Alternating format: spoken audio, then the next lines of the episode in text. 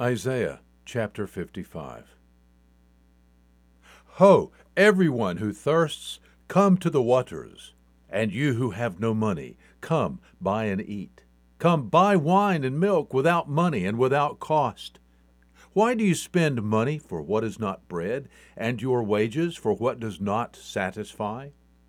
Listen carefully to me, and eat what is good, and delight yourself in abundance.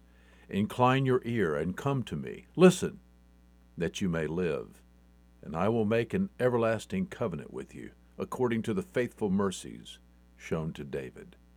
Behold, I have made him a witness to the peoples, a leader and commander for the peoples. Behold, you will call a nation you do not know, and a nation which knows you not will run to you, because of the Lord your God, even the Holy One of Israel. For he has glorified you.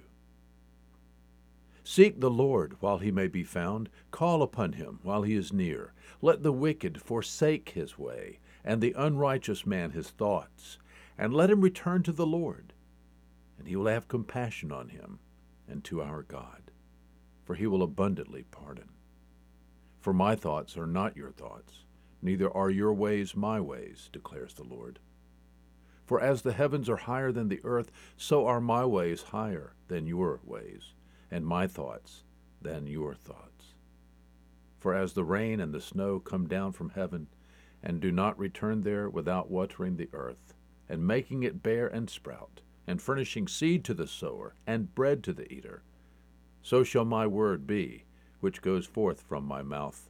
It shall not return to me empty, without accomplishing what I desire, and without succeeding in the matter for which I sent it. For you will go out with joy, and be led forth with peace. The mountains and the hills will break forth into shouts of joy before you, and all the trees of the field will clap their hands. Instead of the thorn bush, the cypress will come up, and instead of the nettle, the myrtle will come up, and it will be a memorial to the Lord for an everlasting sign which will not be cut off. Isaiah chapter 55. There is good news today.